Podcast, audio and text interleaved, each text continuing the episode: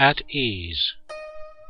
People living in the world, be they nobles or commoners, rich or poor, powerful or lowly, they are all subject to swings between happiness and sadness unless they have attained the ultimate realization.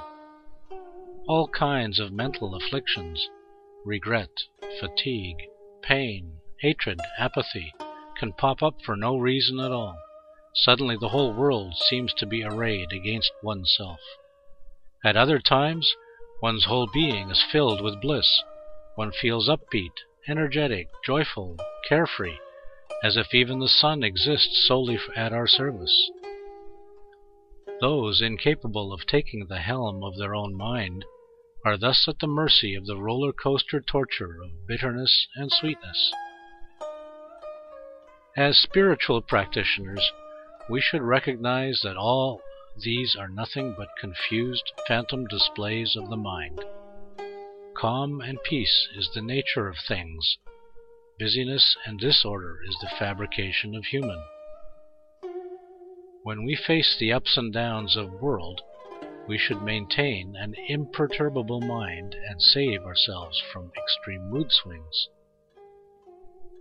Khenpo Lobsang Chopal at the Larung Academy is an excellent example in this respect. The furnishing of his place has remained almost the same for over ten years.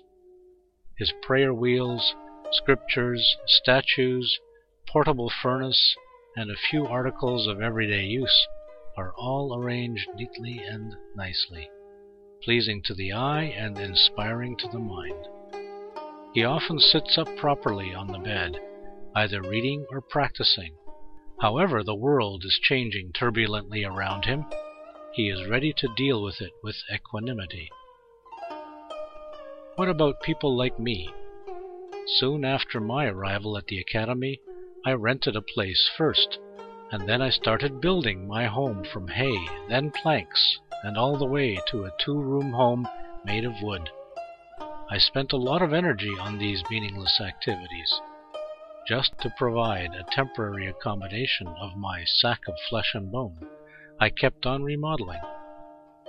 I asked myself, when will I learn to be content with a little wooden hut, sitting on the bed and immersing myself in the bliss of the Dharma? People busy themselves constantly. Today it is singing songs with someone in white, tomorrow dancing with someone in black, and the day after hitting the bar with someone in red. Or today doing a seven day Zen meditation, tomorrow chanting Buddha Amitabha's holy name, and the day after requesting an empowerment on great perfection. Although an impressive label was given to this kind of approach, combining the three practices of Zen, Pure Land, and the secret mantra altogether, yet in the end, nothing is accomplished. A genuinely spiritual person sees the vanities of the world as transient and fleeting clouds. It says aptly in the Roots of Wisdom, Unmoved either by gain or loss, leisurely he watches the flowers in the garden bloom and fade. Uncaring about either coming or going, freely the clouds in the sky roll out or fold in. Thus abided one will be able to maintain a state of tranquillity as if no one is around, even in the midst of the hustle bustle of a crowded city. 25th of March, Year of Renwu, May 6th, 2002.